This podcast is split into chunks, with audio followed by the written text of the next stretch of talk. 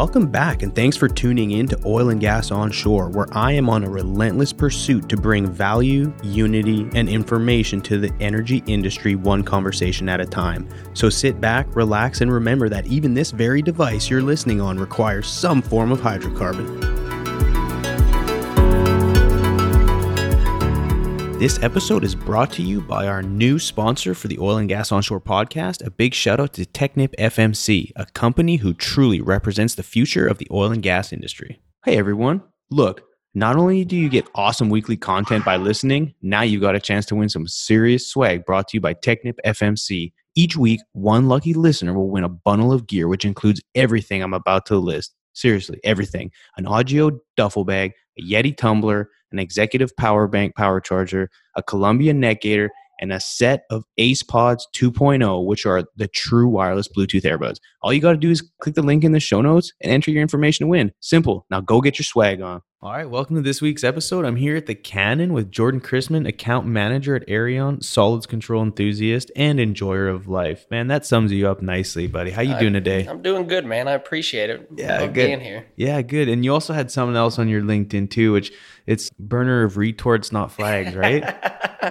yeah, that's man. that's, it. I, I like that. Where did that? Did you just make that up yourself? Yeah, no, I just with everything going on, you know, it just kind of came to my head one day, and Yeah. I was like, you know what? That's a good little slogan there, especially for guys on the mud side. So Yeah, no, and I need to make some shirts. yeah, you know what? That could be a huge trend. You could make it some serious swag and, and have right, it like, man. you know, make it a scarcity. Like, you know, you only make a certain amount, and anyone who has it's part of the club. of five. Yeah.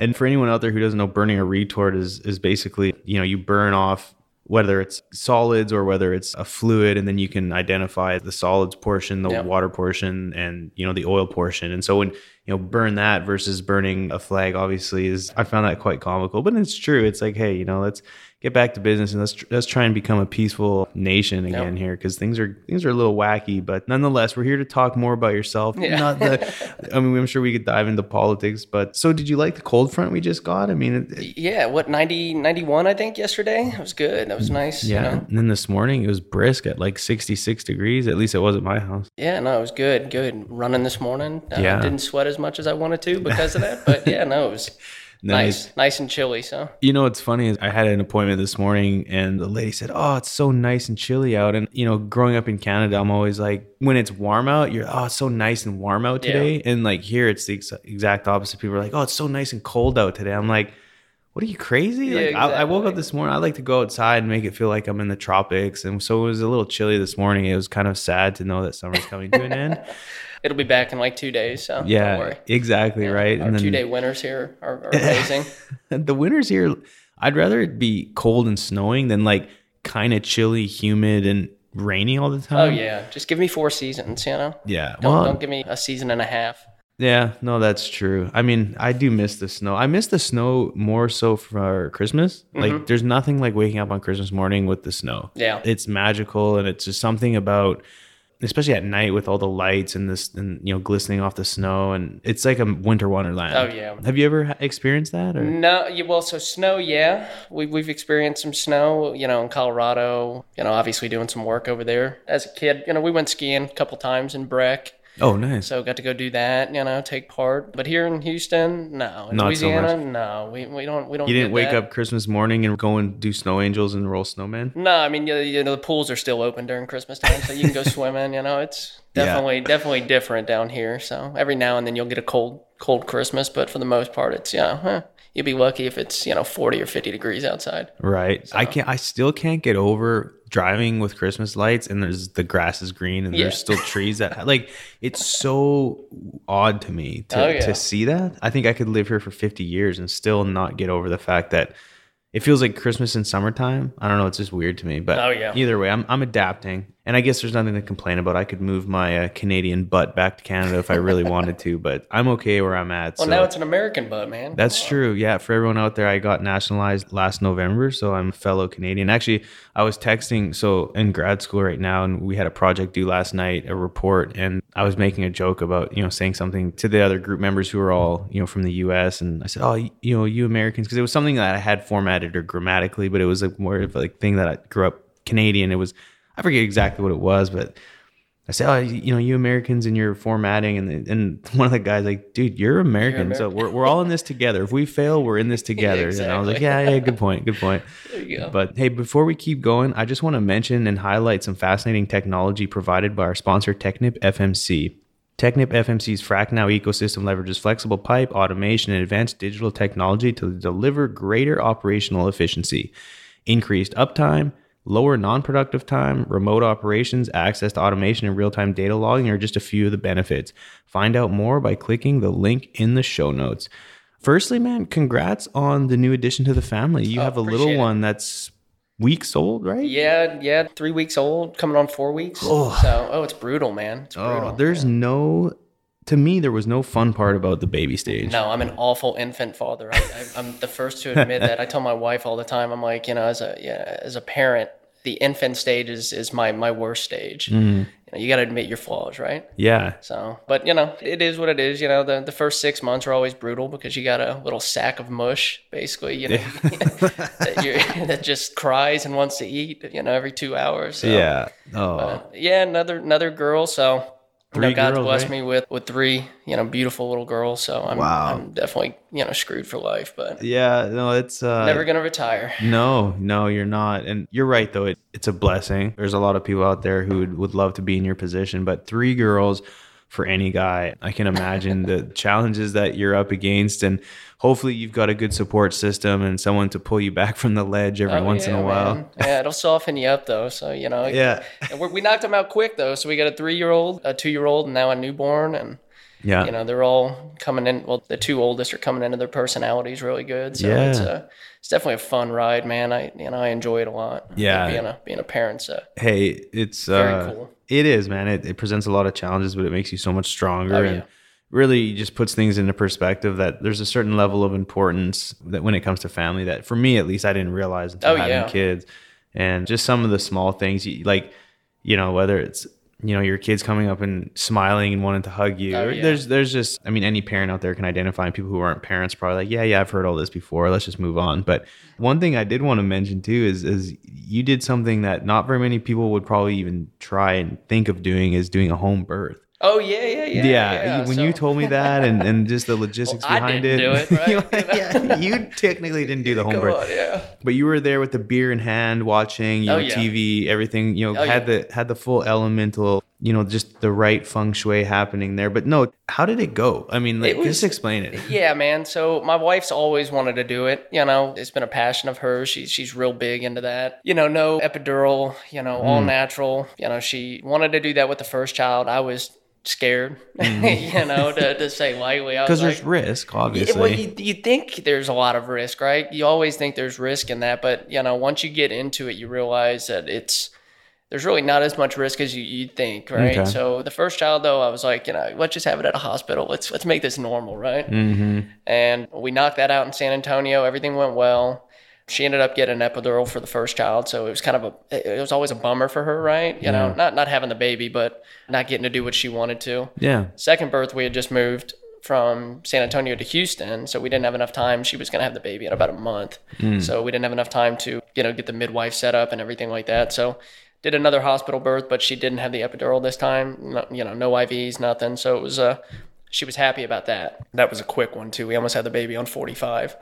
So yeah, for anybody in, in Houston, yeah, we were driving to the Woodlands from Tomball, and yeah, that one was It scary. just came quick. Dude, that's crazy. She called me on the twelfth hole, man, and I was. She was like, "I think I'm going into labor." I was like, "Well, maybe I got a birdie putt." Like, Yeah. you know, I got, we're on the back, yeah, back nine. I said, "Do I got time?" And she was like, "You know, right now." You know, started screaming. So Wow. luckily, a marshal came around and, and drove me back to the car. So I was hauling butt to get home, Yeah. and uh, I still have that scorecard though. I framed it with the baby photo. No so, way. Yeah. Oh, how cool is that? Yeah, it's cool, man. Yeah, So- now you can blame her every time. You're like, you know, you ruined a good you round. ruined a good round. yeah, Yeah, exactly. yeah. That was it was probably the best round I had that year too. No way. That's Yeah, crazy. Crazy how it works. But this one, yeah, man, I gave in. I just told my wife, I was like, yeah, if you, I mean, whatever you want to do, Yeah. right? I'm here to support you. So went to meet the midwife in the Heights, and she kind of walked me through it, told me everything, answered all the questions that I had as far as the concerns and the fears that you would have, you know, Sure. doing that. And Yeah. I felt really comfortable afterwards. You know, we we did all the midwife appointments. It's completely different going to a midwife than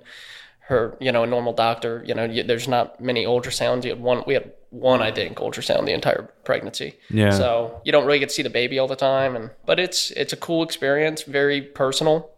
And then, yeah, then get serious right at about like 37 weeks or whatever. They'll they'll bring the pool over. You know, you get this cool. Hey, you know what? We, we started making a joke about it because my brother, you know, was was like, hey, when are you going to send out invitation for the pool party? You Yeah. know, like- it's like, yeah, man, we're gonna have you know a little swimathon at the house. Yeah. right? In my mind, I see this like lady with leather slippers and this like makeshift dinghy pool with, like that you've blown up, and it's like you know your kids want to jump, the other kids want to jump into it, and this Yes. water with this line, and, and I mean maybe some toys that get thrown in there, and A I little just duck, you know. for- yeah, I, like right away when you give birth, there's toys in there for the little one. I mean, so Yeah.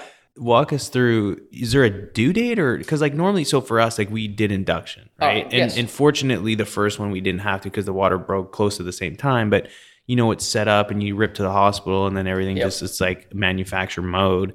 How did you know when to have the midwife over? Like, what does that look like? Yeah, so my wife's been really, her body's been really good about, you know, the, the pregnancies. Her water's always broke, you know, kind of around the due date. First baby, our oldest daughter, came on the due date. Oh, I mean, wow. it was on the due date. Hmm. Second one was two weeks early. So at about two weeks prior to the due date that they give you from the get go, you know, you kind of just start keeping an eye out, staying close to the house, you know, cutting back travel, especially with work and everything. Well, didn't have to worry about that really this this time because of COVID. Yeah. But yeah, you know, her contractions started at about like one in the morning. She could tell it was, you know, Sunday Sunday morning and, you know, our Sunday routine, you know, going to church, everything like that, didn't get thrown off at all. She she went back to bed after the initial contractions started. Hmm. And then when we woke up that morning, she had just told me, she's like, hey, the baby's definitely going to come today. But she wanted to go to church. So she went and labored at church. We made it through the entire, you know, service and then went to HEB to go knock out some last minute grocery shopping while she was laboring. God, dude, oh, that's Oh, yeah, crazy. it was nuts, man. She was having to stop the whole time, you know, bend down, you know, and I was just worried that the water was going to break either A in church or B at the store. And I, Yeah. didn't- I, I just What a champ! Like she must have Oh, just she- like she- somehow had like subconscious control over like what was going on. She, but like, she's her tolerance to pain is, is bizarre, man. You know, my wife's a, a trooper for sure. Well, obviously, I wouldn't be able to do it, but if I was in that position, right, if I was a female, I wouldn't wouldn't be able to knock that out. So yeah, we got home, and as soon as we got home, and you know, 45 minutes later, her water broke. You know, the midwife had already gotten a text, so she was on the way. Her Wow. doula, which a doula is kind of like a birthing coach okay, if you want to think about it that way. They help with like breathing and keeping you on top of your contractions as they get more severe. Her doula is like her best friend from San Antonio, so she Oh, she drove in early in the morning to come in that day. So she actually got to the house before the midwife, which was great because she's also a nurse and she had a home birth, you know, six months prior. So it, it was good to have her there. And then she had helped my wife out a lot during the contractions. And, and then, you know, the midwife, we started getting nervous because she was like, the baby's about to come and the midwife's not here yet. oh man, And I had one job to fill up the tub. Like that was my job, right? You know, I had a, had a garden hose hooked up to the, the shower head, right? So I could, you know, adjust the water temperature. And yeah, I filled it up way too hot. Oh, man. Oh, no. My wife put her foot in. She was like, "Jesus Christ!" I was like, "Oh man!" I felt so bad. I was like, "I had one, one job. job, yeah. So I went to the ice box, you know, to go get a, the ice out of the freezer and, and dump the whole thing in there. oh And- my goodness, oh, dude. Oh man, it was awful. Yeah. So I, I you know, I, I failed miserably in, in the heat of the, the battle. I failed. You know, it was, I felt like a failure. That's typical husband, Yeah, right? That's my wife's like, you had one job to go to the grocery store and get this one item, and you came back with everything but the But one the item. yeah. yeah. Then there I am with an open beer. You know, I got the golf tournament on in the bedroom. the- and all I had to do was fill up the tub, and I botched that, man. So. Luckily, the midwife got there, and you know, within ten minutes of the midwife being there, the baby was out. You know, in the pool. Yeah. So it's hard to fathom, right? Because Yeah. we're so accustomed to the Western way of birth delivery, but Oh, yeah. reality is for thousands of years we've we've not how done women that. do it. Yeah. And so it's no, I applaud you guys. There's definitely yeah, it's intense. I couldn't imagine doing it, but I think it's it's a cool experience. And I think for a woman it's probably like Oh yeah. I couldn't imagine the kind of the experience going through that. But either way, healthy baby and everything's baby, good to go, man. Oh, so yeah, there you healthy go. Mama, healthy baby. That's great, man. I'm gl- glad to hear that. I Uh, it. Yeah, so switching gears for all the people who don't have kids out there, you probably you've probably turned this off by now. But so we've known each other for not that long, but quite a while now. I think the first time we met in person was at that conference, IADC. IADC down at the Omni, right? conference, Yeah. Yeah. You were walking around. I actually, I was cleaning my office the other day and I found your, your old, I don't know if you still have those business cards, your podcast business cards. Oh, the OGGN, The OGGN one. Yeah, Yeah. I still first do. card I had from you. No way. Okay, but I had recognized your name because you you got a relationship with the Forbes who work at AES, Mm-hmm. right? And so you you've been working kind of Around AES, yeah, they, Yeah. you know, they handled an account. You know, we had just crossed paths on a similar account. You know, really nice guys. So Yeah, yeah, no. So like I had known of you, and then we just kind of kept in touch and hit it off. And next thing you know, we're on the same account together. And one thing that I admire about you is is I, I can identify with you because you're you know you're always engaged you're always willing to pick up the phone and, and you're just all about good service and so Yeah. you know it's been i can't believe it's taken this long to get you on but i'm glad we finally did it and we actually we know a lot of the same people i mean Yeah. salesmen do run around a lot of the same folks but you know definitely a lot of the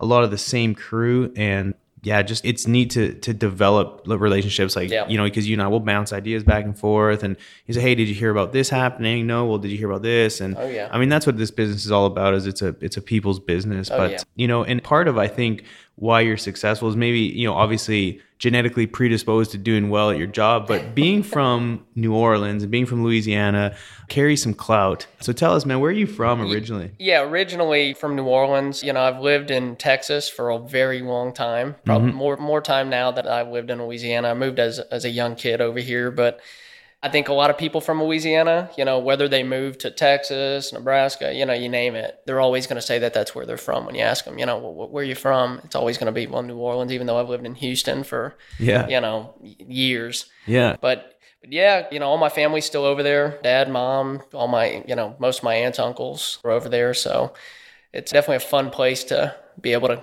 go back and, you know, it's definitely a culture that, you know, my family's going to stay in, you know, my Yeah. kids. So it's, no you know, we eat, drink, and love football. Yeah. You know, whether the Saints or Tigers, you know. So. Yeah. So were you like elementary school, high school? That was all in New Orleans. No, or- no, no. So moved to Texas for that, and yeah, graduated from Houston for my high school. I um, gotcha. here in so do you have a lot of memories growing up in Louisiana? you know, a lot of memories going back. You know, obviously we, we went back all the time for all the holidays. We were back in, you know, New Orleans, obviously Mardi Gras, stuff like that. We'd always go back. Yeah. So kind of grew up with that as a secondary home, I would consider. So, you know, it's it's definitely big part of, you know, who I am. Yeah. I think today and a lot of my personality. Yeah, no, it is, and that's kind of why I was referring to that. Is people from Louisiana have a, have a similar-ish personality, and I think you know, as a, as someone in sales, I think they kind of have, I think, a natural step ahead of everybody, just Yeah. because of the the fun-loving, easygoing, entertaining, just great people to be around. Yeah, work And- and- hard, play hard, yeah, people, man. Yeah, exactly. No, and, and for the most part, they're good hands. I mean,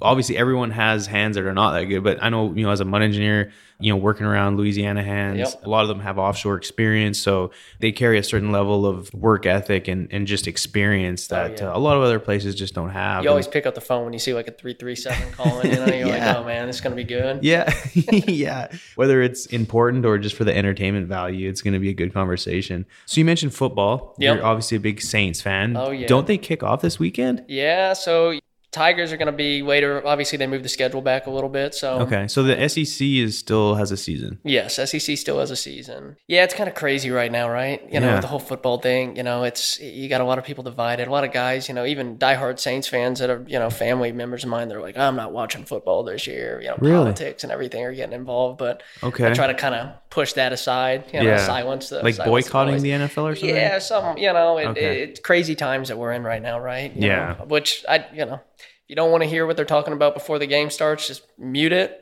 and put some music on. You know, talk to the people that you're around, and then Once the the- game starts, put it back on, right? Yeah, So, for sure. But yeah, no, I'm definitely looking forward to the season kicking off. You know, it's it's going to be a shame not being able to go to the games this year, Oh, but um, you know that's a big part of it. So, Yeah. but no, it's still going to be still going to be fun, man. It Still is. fun. And so has there been any do you follow it pretty close? as far as what, Just like the game of like the NFL and sports in general. I guess what, I was going to ask is like with the lack of ticket sales, like do you think that's going to change anything drastically Um, or cuz I mean obviously there's a significant amount of revenue coming in from ticket sales. yeah. So I mean is that Any thoughts or any? Have you I, heard I don't know how they're going to handle that. That's got you know I've thought about it because season ticket holders and stuff are, are being told you know basically you you you you're not gonna you have to pay for the seats you know that you're not going to be able to use. Really? Or if you tried or, or you don't want to pay for them, you might lose those seats.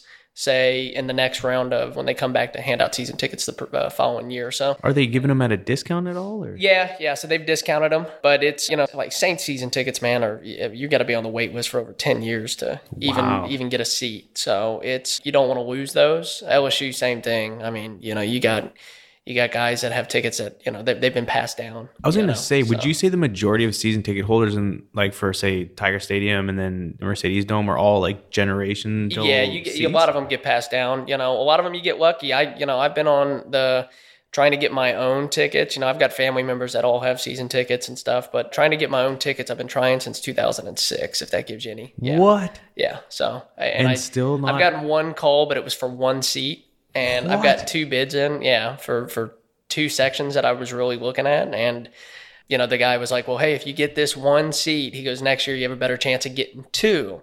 But the one seat was like on the 50 yard line and the you know 100, so right there on the field, and it was I'm not going to pay three thousand dollars for one seat. You know what I mean? So Oh my goodness. Yeah, that's crazy. just intense, man, mm-hmm. intense. So, but, So they're not gonna have any fans this year? do you yeah, know? no, it doesn't look like they're going to have many. I, I, you know what's crazy though? The Army football, right? They just had a game. I can't remember who they were playing this last weekend, but they had some of the students in the stands. It oh. looked like quite a few of them. Okay. So- good. Yeah, I mean, I'm, I'm glad to see that. I think you know, Yeah. getting people back in because you know that that's the home field advantage, right? You know, us, Yeah. us Saints fans try to you know take claim as as being you know influencers of the game. You know, Yeah. which I still I've been to a lot of stadiums and I've still never been to a stadium as loud as Mercedes Benz. Really. Superdome, man. It's it's one of the craziest fun atmospheres, right? The, the fans are awesome. I've never seen, you know, Saints fans treat, you know, visitors with disrespect. Okay. Like, I went to LA last year to go to the Rams game. If anybody's listening, they're from California, don't take offense to this, but they were some hostile fans. Really? Yeah, my brother and I flew into LA to go watch the Rams play, and that was the game that Brees got his thumb injury. So Okay. it was just smack talking the entire game. We ended up getting beat. You know, it was Teddy Mm. Bridgewater's first game coming back in, and it was just uh, it was a bloodbath, man. Oh And- no. Did you guys wear your Saints jerseys? oh yeah, man, Of we were course, repping, yeah. you know, hard, hard. So, but the Rams fans were just, oh, it they was were mean, huh? Oh god, man, Really? talking smack like and and we're sitting there, my brother, you know, he's a really kind hearted guy and, and I'm a little louder than he is, right? Yeah. So I was saying stuff back and my brother's like, dude, you gotta get us killed before we even leave the No stadium. kidding. He said, LA's not the place to mess around. Wow, So- that's crazy. Yeah, tensions can get hot over Oh, over man. sports, man. Oh yeah, yeah, it's it- passion. yeah. No, in, in Canada we typically handshake and hug if people are losing, you know, and down here it's like they just want to give the old knuckle sandwich anytime someone starts Oh flipping no, off. it's crazy. so speaking of sports, avid golfer. I've meant to ask you for a long time. How long you've been playing for a while, or where? How'd you get into golf? Yeah, I didn't grow up playing, you know, until I got into high school. I, I started Yeah. playing my freshman year, some MacGregor blades that my dad used to have oh, that were probably, I don't know, older than I was at the time for sure. And blades are harder to hit Oh, with, right? crazy! Yeah, crazy hard to hit. I, I still couldn't hit those clubs if I tried. Which Oh, wow. you know, and I, I never really took lessons. I just you know loved loved getting out on the course. I liked being outside playing. It was fun being with your friends and Mm-hmm. guys I played with were good growing up. A lot of the guys that were on like my high school team and. So it, it was, you know, just a fun sport to play that you could be outside for four hours walking and, Yeah. you know, and then when you were able to drive a golf cart, that was cool too, right? At 16, you're driving a golf cart and it just, it, it adds to the excitement of being out there, right? Yeah. You know, we probably did some really stupid things with those golf carts. Yeah. And I got a bunch of stories, but we won't we won't divulge that 'cause I could probably still lose some money over that. Yeah. Don't want somebody to bring up a lawsuit that might still still be able to, you know, get me. But but yeah, I play a lot, man. I enjoy it. You know, and I don't obviously don't get to play as much right now Hmm. with the new baby, but yeah. that was the best part about you know COVID and, and, and being into golf was it's one thing that really didn't slow down. The courses didn't close. Yeah. I think initially some did, Right. but they got around it, you know, as far as, you know, hey, one person in a cart, you know, driving range is closed, you know, but you got to think it's a sport where you're 200 yards from the nearest group at a minimum, you know, and, and you know, you, That's four guys out social distancing as Oh, social distancing It's gets. about as social as you, yeah, distancing as you can get. And, yeah. you know, I, I played a lot. I was playing like two to three times a week during Oh, COVID, nice. man. Good And that was you. the only way to get custom, you know, I, you know, friend customers and you know whatever you know other Yeah. guys that just were looking to stay in front of people and and, and network. It was great, man. I you know got to play a lot. So Mm-hmm. How important for you has been has golf been for your job and business development? I mean, talk a little bit about the sales aspect and maybe the importance of someone who's maybe getting into sales. Like, you really should try and get good at the game of golf. I mean, Yeah, you know, you, what's your stance on that? there's that cliche, you know, three things you got to own as a salesman: a shotgun, a set of golf clubs, and a fishing pole. Right? Yeah. You know, because you got to be you got to be able to check those three boxes if you're going to be good. Yeah, Which it, you know, it, I, I see some some truth in that, but you know, I love to fish. I grew up fishing. The hunting thing, I never really grew up hunting, so you know, I, I kind of have that box hazy checked, right? It's Yeah. not not fully checked, but I can still shoot, right? But Yeah. the golf thing's been good. You know, not everybody likes to play golf, but you don't realize how personal you can get with somebody unless you're riding in a golf cart for four hours with them, right? Like, That's I mean, so there's true. a lot of time that you sit there talking, you learn a lot about them, and it's never about work when you're out there. I don't think I had. I can't tell you how many times I've, I've ever had a like a serious work conversation on a golf course. yeah, Never happens, Mm-hmm. you know, because we're just focused on the game, having fun, you know, gaffing off, getting to know each other. yeah. And then uh, we might talk some shop in the clubhouse afterwards, or you know, while we're you know grabbing a beverage or a sandwich or you know what have you. But Yeah. it's a good avenue to get to know people. You know, you get some real intimate time with people and and, and get to learn a lot about them. So Mm-hmm. and you get to see people's temperament as well. Yeah, right? yeah. You, know, learn a lot about somebody. The most frustrating, relaxing sport in the world, right? Yeah. So oh, I know, man. Tell me about it. You know, it's so true, and I, it's just having that intimate time with someone else.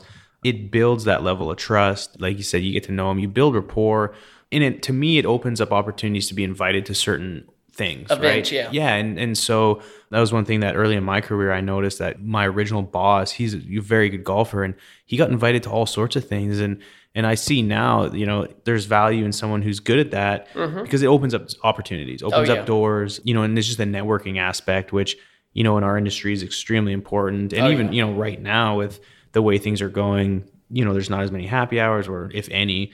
And so having those opportunities to be invited to certain games and, you know, and a lot of like management, C suite level people, that that's kind of their, you know, game of choice. Oh, and yeah. so it's certainly, you know, it, there, there is value of, of learning to be good at that or whether, you know, if your kind of specialty is fishing and, you know, get invited to different fishing events or bringing people who like that. But there is, you know, it's kind of, oftentimes people frown upon salesmen for going out and just playing, Yeah. but the business development aspect of that and and and how long it takes to build strategic relationships with mm-hmm. customers, like you said, you kind of have to check all the boxes because if not, your competitor is probably trying to. So Oh yeah, and you don't you don't got to be good, right? I mean, as Yeah. long as you're quick. yeah, And I always tell guys that, you know, like I'm not great at golf. There's no hiding that. You know, I, I'm like a 14, 15 handicap. So it's if anybody that plays a lot knows that that's not. I'm not outstanding. I enjoy playing. You know, Yeah. I, I, as long as you're playing quick and you're not holding everybody up. and Yeah. It can be fun for all levels, right? Oh yeah, no, it's a great, it's great. Like you said, it's the most frustrating, relaxing sport in, in the world. And it's funny because you could hit thirty bad shots and then you hit one good shot off the tee. That brings you like, back. Like, yeah, I think uh, there's potential here. Yeah, There- yeah. there's I- potential. I mean, I might be able to get my card next year. yeah. know, you know, uh, PGA, here I come. Right. Well, before we get talking about work, I just want to quickly mention too, you're ex-marine, right? Yes. Yeah. Yes. How did you get into the Marine Corps? Well, it's probably a very long story. In a nutshell, I didn't make a lot of great decisions in high school, you know. Okay. Not that I did make a lot of great decisions. I just, you know, school, I was wasn't really 100% in, Yeah. you know, on school.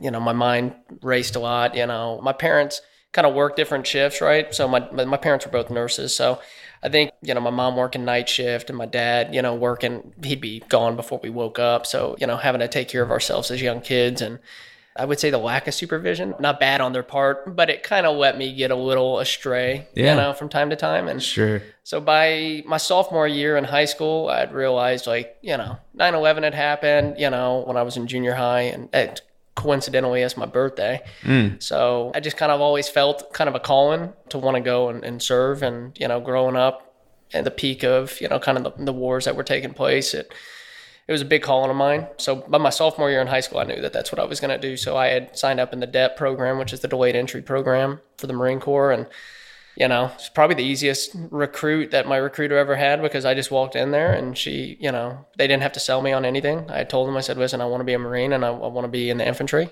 So it was very easy for her. You know, they tried to talk me out of it, you know, because my ASVAB score was really good. Hmm. What is that? They test like your skills, right? Your- Okay. it's kind of the SAT for the military, right? Okay. And I had scored really high, and I, I, I basically could have done anything I wanted to in the Marine Corps, the Navy, you know, you name it. I, I could have gone any route I wanted to go, but you know, some some little bug in my head, you know, was was telling me, hey, you know, you want to go carry a gun and kick down doors. Yeah, Sounded no, like that's fun. it's people in the Marines. There's quite a few that we work with, and one of my good friends, who's actually my business partner with the gym, is ex-Marine, and yeah, the certain level of work ethic and things that I mean, the fundamentals of life that get taught from Mm-hmm. you know just through hearing and listening and seeing kind of help really build a lot of character and, and build on you know a certain framework that contributes to a lot of the success. so Oh, yeah. I guess the one question I had, and then we'll move on to more of the oil and gas side of it, is what's the biggest you know life lesson or takeaway from being in the Marine Corps that's helped you along the way? obviously they they grill a lot of you know real good fundamentals into your head as far as you know just having a great work work ethic and you know never never stopping kind of always keeping those wheels going in your head being real determined to you know get the job done but you know i i would say there's really it might be cliche i don't know the biggest lesson i took away you know after you know going overseas coming back and getting out was you know basically the fragility if that's a, even a real word to use I, think it is. yeah of life right you know Yeah. Hmm. how fragile life actually is i mean it's it's you, you can see a lot you know in person and and i think it humbles you right you know to be aware that you know any second you know it can be taken Hmm. so it definitely tells you basically to live like your life you know 100% going forward so No, that's cool, man. That's a great takeaway, man. I always like to ask that question because without having, you know, been doing it, it's just kind of hearing that from other people. It always helps, Yeah. kind of, you know, with certain perceptions. And there's a lot to learn from people who've gone through the Marine Corps. I mean, they make great hands, you know, whether it's oilfield or whoever. But, Yeah. you know, there's a lot of companies who pride themselves on hiring, you know, strategically hiring people from the Marine Corps because there's a certain level of like, they know what they're getting. Oh, yeah. And nine out of 10 times it's a win. So just certainly want to bring that up. And then thanks for your service, man. oh I mean, no man it was my pleasure yeah, no, I think that, uh, like i said it- i was thankful that i got the opportunity to serve yeah, no, it's huge, man. I, I have so much respect for people that take that dive because the risk is, is certainly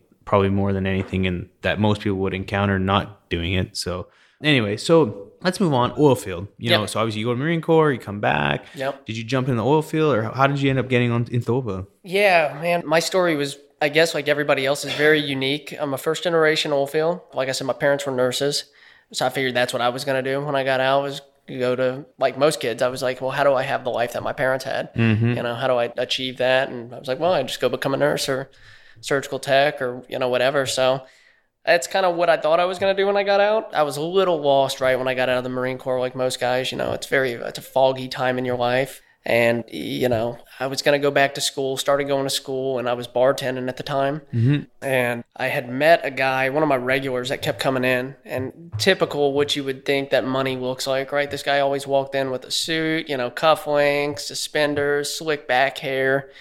Dude looked like he was just bleeding money Yeah. and he was a real nice guy. I mean, he was my one of my good regulars that was always there, and I knew his drink, I knew his, you know what he was going to order before he didn't even have to say anything. After a couple of months of that, you know, he had asked me what I was going to school for, and I don't even really remember how we got on the conversation. He was just telling me, he said, "Man, he said I see the way you run the bar, right?" And he's like, "You, you should be in sales. You know, you should really think about that. Like, has anybody ever talked to you about like the oil field?" And I was like, no. I said, why is that what you do? And he was like, yeah, yeah, I work, you know, he worked at CanRig at the time, and I won't mention his name. I don't know if, he, if they knew how much time he spent at the bar, right? yeah, I don't want to get him in trouble if he's still there. But Yeah. yeah, he told me, he said, man, I think you'd be really good. He goes, listen, I've got an opportunity for you. Here's these four day pass to this conference called OTC coming up. No way. And he was like, you, you know, take it, go just meet people, just go talk to people, look at the technology, see if there's anything that interests you, and bring a couple of resumes in case. Yeah. I didn't realize that you really weren't supposed to bring resumes Monday, Tuesday, Wednesday. It's like Thursday they have the student day. I didn't Yeah. know that though because Yeah. I'm oblivious to this stuff. So I go Monday, Tuesday, Wednesday, walking around, man, just talking to people. I went to every booth I could. You know, I started at one side of the show outside, made it inside. Wow. And then by Thursday, I only had a little bit of the show left to walk around at. But I had handed out a couple of resumes Monday through thir- or Wednesday, and you know, didn't really get any good feelings about it. You know, a lot of people were, you know, kind of like, oh, here comes another guy that wants a job. You know, right now it's in the middle of the boom too, right? It's 2000.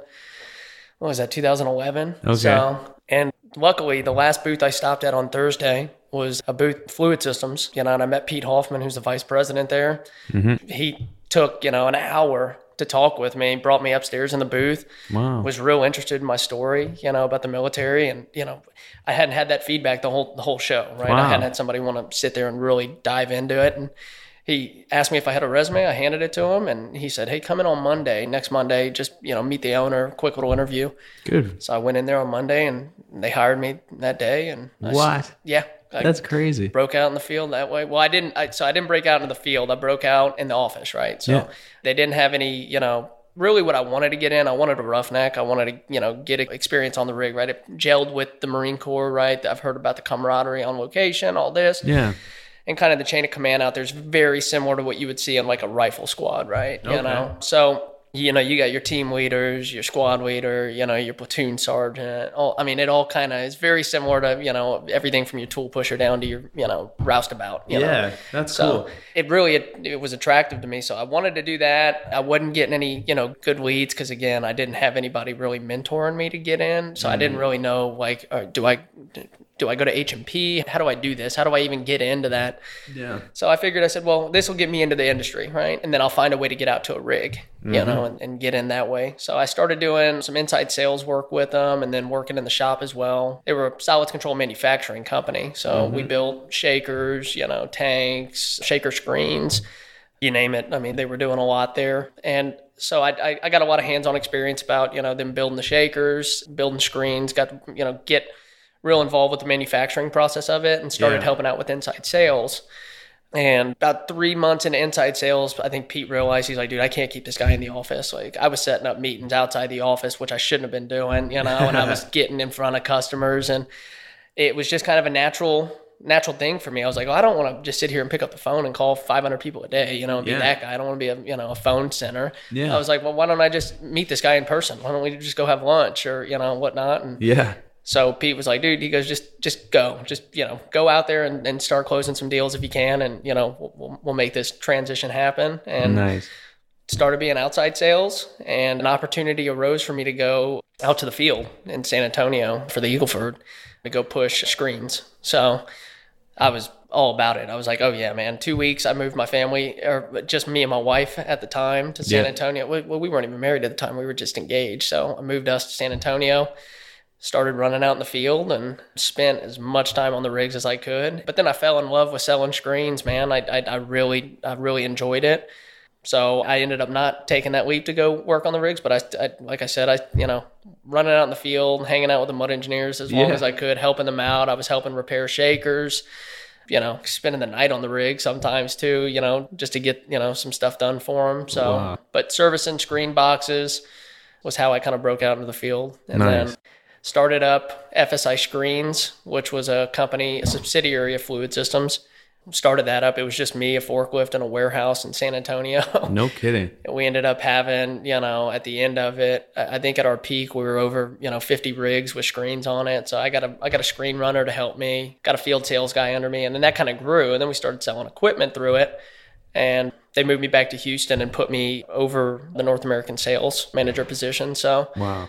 Yeah, left San Antonio, left FSI Screens in some good hands, and then moved back to Houston and basically got put over all the sales for fluid systems. Nice. Did that for about a year, year, year and a half, and then I got a opportunity at Boss Man, which was definitely something I wanted to get into more on the operational side. Right? Um, Yeah. I like dealing with the operator. You know, it was not that I didn't like dealing with service companies. I just preferred, you know, going directly to the the mothership, right? Yeah. As they would say, you know, and mm-hmm. dealing with the operators was always always intriguing to me. You know, getting to learn more about the drilling operations. Yeah, that's So- crazy. So being in the field, I mean, obviously that kind of gave you some good understanding or fundamental learnings about operations. So was Oh, it yeah. pretty natural to transition going from dealing with service companies to then, you know, like you said, going straight to you know the oil and gas operator. Oh, yeah. the actual one drilling the well to then dealing with them because I remember when we were you know we were on the same account and. I mean, it was kind of right when you first started with Boss, and, and you went in there, and I mean, you seemed like you hit the ground running. Yeah, dealing with the operator, man, that field experience is is vital. You know, getting to see the operation, just understanding what they're doing out on location and understanding some of the problems that they're seeing. You know, it definitely set me up for success when I went to Boss because I was building all the equipment that say a service company like Boss was running. Everything from you know the centrifuges, which we didn't build but we sold. We were a rep for a manufacturer for them, and you know down to their shaker tanks, the troughs, and everything. So understanding how that equipment's built, the purpose of it, and and then actually going out on location and, and spending a lot of hands-on time with the equipment and helping, you know, wherever I could. Like I said, you know, I asked every time I went out to service a screen box, I asked, is there anything I can do with your shakers? You know, y'all need any deck rubbers changed out, you know, just just to help out, right? Because Yeah.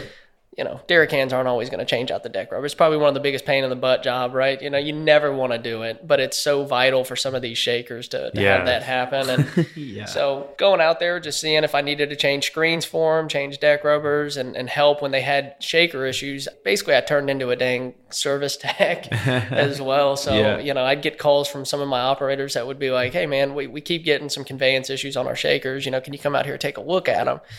I was like, yeah, I mean, I, I'm just a, you know, kind of all, you know, wearing 20 hats at this point, you know, doing sales, service, you know, managing the company. wow. And that's what I enjoyed, man. You know, a lot of the guys, I, I think a lot of my, my real close customers put a lot of faith in me, you know, and it, it was, felt good to be, you know, somebody that they could rely on, you know, and if I couldn't help them, they knew that I could get somebody out there that would help them. You know, they, they knew that anything that, as soon as it was something wrong with the shakers, drying shakers or anything, they knew that, you know, it was somebody that I could get, you know, them in touch with, you know, so it Yep. was, it was, it was good to be relied on in, in a sense, you know? Mhm. Well, it's again, it comes back to building that reputation amongst your customers and, Yeah. and having, you know, being a resource, I think is so important for customers. And that was one thing during COVID and quarantine and stuff like that. Like, while I wasn't going to go out and be like, hey, you know, do you need any drilling fluids considering you're dropping all your rigs Oh, yeah. like that? But, but offering up, you know, your service or, or offering yourself up as a resource for anything. Like, Oh yeah.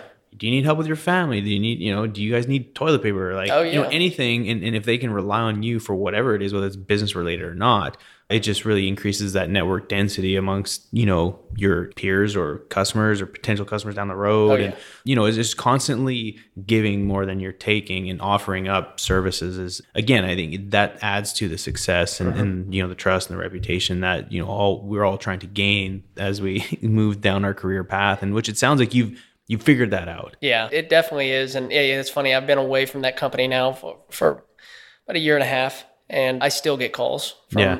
guys that I was working with that are, you know, asking, you know, for help with, you know, still with some shaker issues and stuff and screen issues. and, Right. you know, what, what do we do with this? And so it's, still i mean it still carries on and you know i'm never going to not have the time to help anybody you know especially guys that were helping put food on my family's tape you know Yeah, table for, for a long time so and that I think that's a big key. Like you had asked about new sales guys coming into the industry, the loyalty that you have to your customers, they'll see that, they'll know that. And I mean, if they can call you at two in the morning, and they know you're going to answer the phone. Doesn't matter if it's Sunday.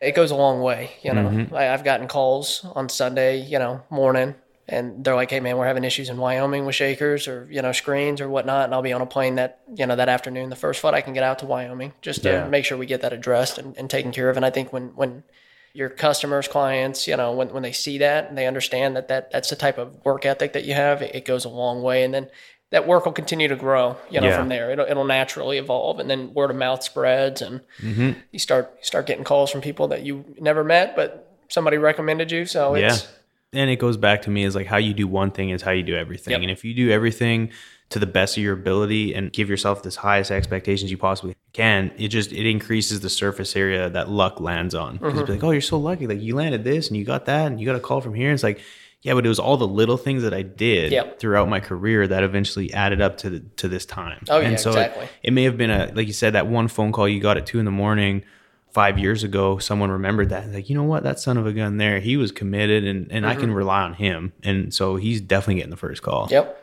So obviously you made a pretty solid impact over boss and, and have done extremely well and and you know due to some shakeups and, and just industry circumstances opportunities present themselves and now you've landed in a pretty neat spot man so why don't you go ahead and tell us where you're at now Yeah, the time at Boss uh, unfortunately was cut short due to you know COVID and the industry. You know what's taking place in the industry right now.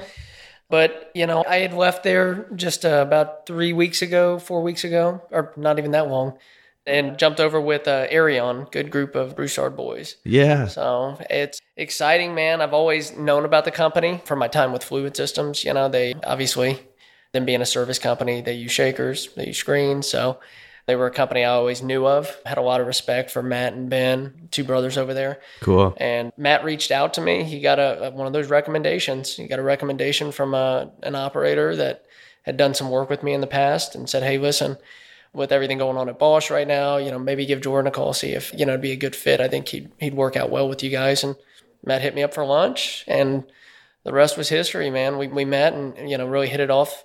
Very very similar thought processes on you know kind of the direction the industry's going and where we want to see solids control and say backyards at in the next two to five years. And they were way ahead of what I thought they were you Really? know, when we met. So as far as you know on the on the technology side, so intriguing, man. It was a, a great lunch, and I, I you know I was talking to a few other companies at the time, but it was just this. I, I just felt a good calling. You know, my gut was telling me, hey, you know, maybe the fact that they were from Broussard also, you know, kind a of little biased, yeah. maybe a little biased, but you Yeah. know, no, uh, that's good though. I mean, obviously things, you know, again, people coming from the same core area, a lot of the same visions, a lot of the same values Yep. and and you know, a lot of things align. So it it, it makes sense. Yeah, Yeah. yeah. Like you said, a lot of core values that we shared. And, you know, we were both kind of interviewing each other really at the time, you know, and everything he was saying, he was speaking my language, you know, as far as I think the big direction this industry is going, you see it, you know, it doesn't matter what side of the industry you're on, right? Or what part of the industry you, you you have a play in. Data and technology and, you know, remote capabilities, I think, are, are vital, you know, going forward. You know, visibility, right? Real time visibility on location mm-hmm. is something that, you know, is, is going to be essential, right? Yeah. yeah. I mean, if you don't have it, you're not going to be in the game here within the next couple of years. But the remote monitoring that they do, the that, that was one of the things that really caught my attention Okay. you know, it, it was basically for their centrifuges, pumps, you know, everything that's taking place in the backyard, being able to real time, you know, see what, what's taking place out there on a dashboard, whether on your phone, computer, you know, and have an operator logins for that so the operator can log in and, and assign logins to, you know, key individuals within the company that, that need to see this information or that are intrigued by it Right. but they took a different approach with it, which was really, you know, eye catching. They instead of taking the normal approach, trying to find an oil and gas tech company that specializes in some stuff like this, because the technology's been around, right? The idea of remote monitoring with your centrifuges and, and, and that that's been around, but the struggles are, you know, getting on the operator's bandwidth, getting on the rig bandwidth, you know, mm-hmm. Wi-Fi, spotty Wi-Fi, especially everybody that's been to New Mexico knows that your phone never works. So it's it's always been a struggle to get real time data, you know, sent back to wherever you're wanting to send it, right? Where you, you're collecting this data, but not being able to send it anywhere and use it is it's wasteful, right? Yeah. So they went to a company in Silicon Valley, had no dealings with oil and gas, hmm. so very outside the box approach. And linked up with this company, explained what they want to do, explained what Arion does, and the company, hey, built a cloud for them, and everything's done now through the cloud. So it's Wow, that's yeah, crazy. Trust me, I'm not the guy to talk nerdy about this stuff. I we, we got a guy. His Yeah. name's Jeff. Uh, he's Okay. real smart, real sharp, and and he I'm sure he'd love to talk nerdy with anybody that wants to talk real nerdy about this. But Yeah. it's very cool. Like so, say you're you, you've got five rigs and you're operator A. And you want to be able to see everything that's taking place in the backyard with these five rigs, right? As far as what are your centrifuge parameters set at, what are your pump rates, you name it. There's thousands of KPIs that they can plug into this for sensors for the real time monitoring. You can open your dashboard from your computer, your phone, and basically see what's taking place on the rig. Wow. And all this stuff gets captured onto this cloud and it's down to the second, I mean, real time. And there's really no lag either because, like I said, it's on a cloud. You're not having to worry about the Wi Fi signal or anything like that. So, It'll also send you alerts as far as if you have a centrifuge go down, you know, a pump go down, you, you name it. It'll send out a text message alert or an email alert to whoever you have on the list. So, Wow. say you want your field supervisors and your mud engineer to get these alerts, the operator can just assign these people and you'll plug in the information. That way, if something does happen, it'll send out an alert real time to these guys. So, No kidding. you're getting this information because on the solids control side, I mean, things pumps break, right? I mean, they go down. The centrifuges, belts, you know, you name it. There's countless of things that can go wrong with the equipment back there, you know, that would hinder operations for you know a period of time. So being able to stay on top of that and not get the word, you know, six hours later that something was wrong and it's coming Yeah. in the form of an operator or drilling engineer yelling at, you know, hey, why has this been down for six hours and I'm not finding out about it until just now? It's like, well, we've got a solution for that now. Yeah. So it's just real fascinating, man. And the idea of this is to get to a point to where everything is going to be visible, real time retorts, you know, real time mud weight. You're, you're going to see LGS. All this stuff is it's basically going to be a real time mud check on a smart box for the backyard. Hmm, that's crazy. So yeah, we want to get it to the point to where the operator has full visibility of what's going on. That way, if you're drilling like a four well pad, and say two of those wells didn't perform as you know your KPIs weren't met on the mud side, right? For LGS, you know you had issues maintaining weight, you name it, whatever. Yeah. You can go back and plug in the start date, end date on this platform and see what was taking place in the backyard, right? So hmm. what were your what was your pump settings at? You know, what, how long did you actually run the centrifuge? It's not a guessing game anymore. You know, what were you running the centrifuge at? Versus those two wells that performed, you know, where we met the KPIs that were, you know, in place. So it's being able to take data and actually be effective with it, right? Yeah. So utilizing data. I mean, a lot of people collect it, but don't really know what to do with it. Yeah. I think actually digging in and I mean looking at this stuff and being able to see, you know, real visibility, you know, from start to end is vital. And it's gonna be it's gonna be a huge factor in the way that, you know, the backyard improves. And, you know, makes mud engineers' lives a little easier too. So Yeah. you know, if No, we can become more effective, you know, the whole ship is That's really neat. And I think a lot of it too not only comes down to just being able to monitor things real time, which is obviously extremely important, but ultimately having that control, like you said, if you can kind of be monitoring five, you know, wells at a time, Yep. let's say, and if you could essentially eliminate people from, you know, having now granted you're always going to need people in the oh, backyard, Oh, yeah. but if you can maybe somehow automate and remove some of the personal sort of like the you know manual labor side of it. I don't know if that's possible, but you know from an HSE perspective, I could see in the future Mm-hmm. it's kind of like you know now they're drilling an MWD coordinator in Houston can sort of run you know a handful of wells and essentially drill from Houston versus having all the people out on the rig. Mm-hmm. I mean, it, it comes down to the you know the ultimate vision of being a fully automated drilling rig. That may play into it eventually. I mean, Yeah, I don't and, know. and there is some pretty cool rig technology out there. I don't know if a lot of it's being utilized due to the market conditions right now, but we already are there with the automation. You know, like you said, we can control the centrifuge settings hmm. from the platform. Wow. We don't do that right now, obviously, you know, because you still got hands on locations and it'd be kind of a it's a good safety feature to have right? And we're Yeah. and this technology is still being played with. We're you know they're learning as they go with this and it's just getting bigger and bigger and bigger. So it's going to be really fascinating. Like you said I, I think one of the big things that right now what this does off the bat is say you you know on the service company side you have a supervisor right that's over a handful of rigs. Say he's over those five rigs or four rigs whatever you know and he can see those centrifuge settings real time what's taking place in those backyards maybe he can't get in touch with the technician whether you know the technician's not picking up the phone or the phone service is really bad. Mm-hmm. Now he doesn't have to worry about all right i got to drive to this rig because i can't get in touch with this guy. You know he can see what's taking place in the backyard just to make sure everything's good. Right. so at least it, you have that right? You know and maybe at the end of the day it'll help you know supervisors not having to go out to you know so many different rigs every day. You take them off the road which is a safety factor right? Especially if you're driving in west texas new mexico those roads are probably some of the sketchiest to, Yeah. to drive on. I think Afghanistan was a little safer. I'm joking, but it's uh, West Texas is no joke, man. Man, the amount of traffic on there and the level of accidents. yeah. So any, crazy. anytime you can take somebody off the road, eh, you're never gonna have eh, you know replace you know having a technician out there or having a supervisor go out there to make sure things are good. But if you can limit their time that they're having to spend on the road, maybe they don't got to go out to that rig every single day, Mm-hmm. right? You know, having this visibility and being able to have control and.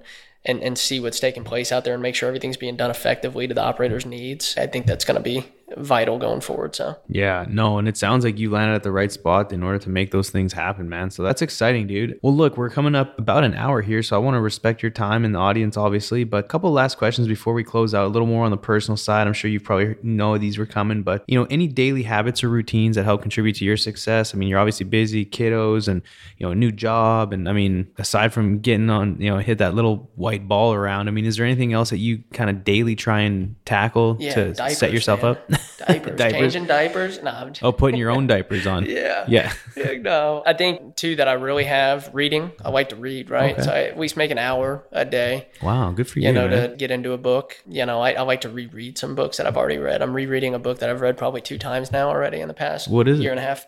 Twelve Rules of Life. okay, yeah. Jordan Peterson. Yeah. I love Jordan Peterson. Yeah. I could, I mean, when I'm cleaning the house, I put headphones on. I just go to YouTube and I type in like Jordan Peterson highlights. Yeah. Because I just enjoy listening. I can listen to this guy talk for hours. Yeah. no, a he's great so philosopher. Oh, it's he's neat, man. If anyone out there hasn't listened to anything Jordan Peterson has, a little bit controversial at times, but Yeah, I think he's gotten a little, you know, yeah. if they painted that picture of him now, he's because everything's political, right? Every, Yeah. Everything in this world's getting political. But if you if you kind of put the blinders on, the political blinders on, you, you kind of push that out Yeah. and just listen to what he has to say.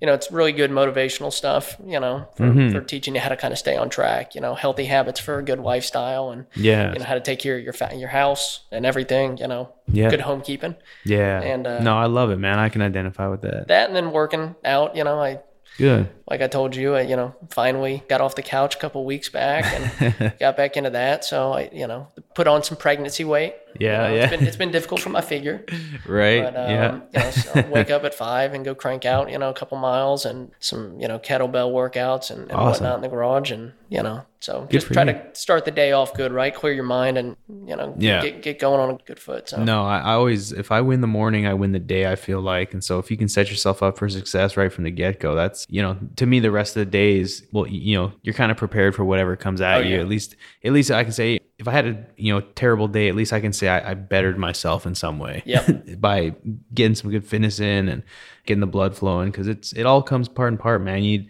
if you want to perform like a Ferrari, you need to keep the Ferrari in shape. So.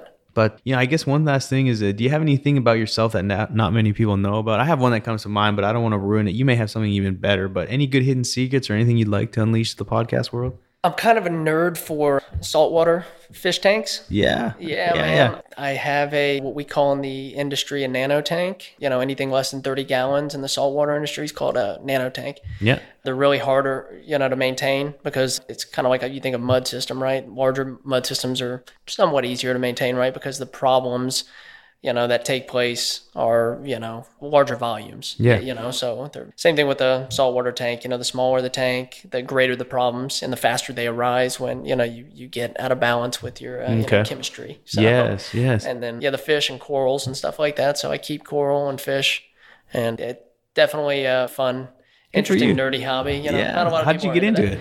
Man, I'd been looking at it for years. I'd always wanted one. I have no idea how I got into it. I think just I got lost in the the dark web, you Yeah. know, of YouTube one day, and Yeah, this video popped up, and I don't know how I got to it. It was just suggested of saltwater tanks, and started looking into it. And I, we had always kept, you know, freshwater fish, you know, like betta fish and stuff. My wife loved to have those around the house. yeah, But this just intrigued me because it was a challenge. It's it's not easy, you know. And there's a lot that goes into it. It's not cheap either. yeah. I bet You don't realize that until you most you adult hobbies are not cheap. Yeah, man. So, but it's definitely fun, man. It's my little piece of paradise, I would say, at home. It's, you, it's the one thing I can keep clean, you know. Yeah, yeah, yeah. that if the house is chaotic, at least Yeah. you can look at But your tank tank, and be great, like man. pristine. Yes. Man, that's great. Well, I appreciate you sharing that with me. Well, man, it's been a pleasure. Before we take off here, I just want to take a moment to tell everyone about some upcoming OGGN events. Hey everybody, it's Savannah from OGGN, and here are the events on deck for December 2020. This month we only have three events, but if you'd like the full list, you can click the link in the show notes to sign up for our events newsletter. We send it out every month and it includes more info about the events that I talk about here. We even include events that occur two months ahead of time, so if you're interested in always staying in the loop about oil and gas events, make sure to check that out. First up, we have our two OGGN live streams, and on the third, we have Moving Up in a Downturn, and on the 8th, we have Quality Management in a Down Economy. The only in person event we have this month is the API and SPE Houston Chapter Luncheon about the rebuilding of the American oil field, which will be at the Petroleum Club on the 8th. Other than these events, OGGN may be hosting some more live streams this month, so make sure to check out our Facebook, LinkedIn, or our website for more information about any of the live streams we have coming up.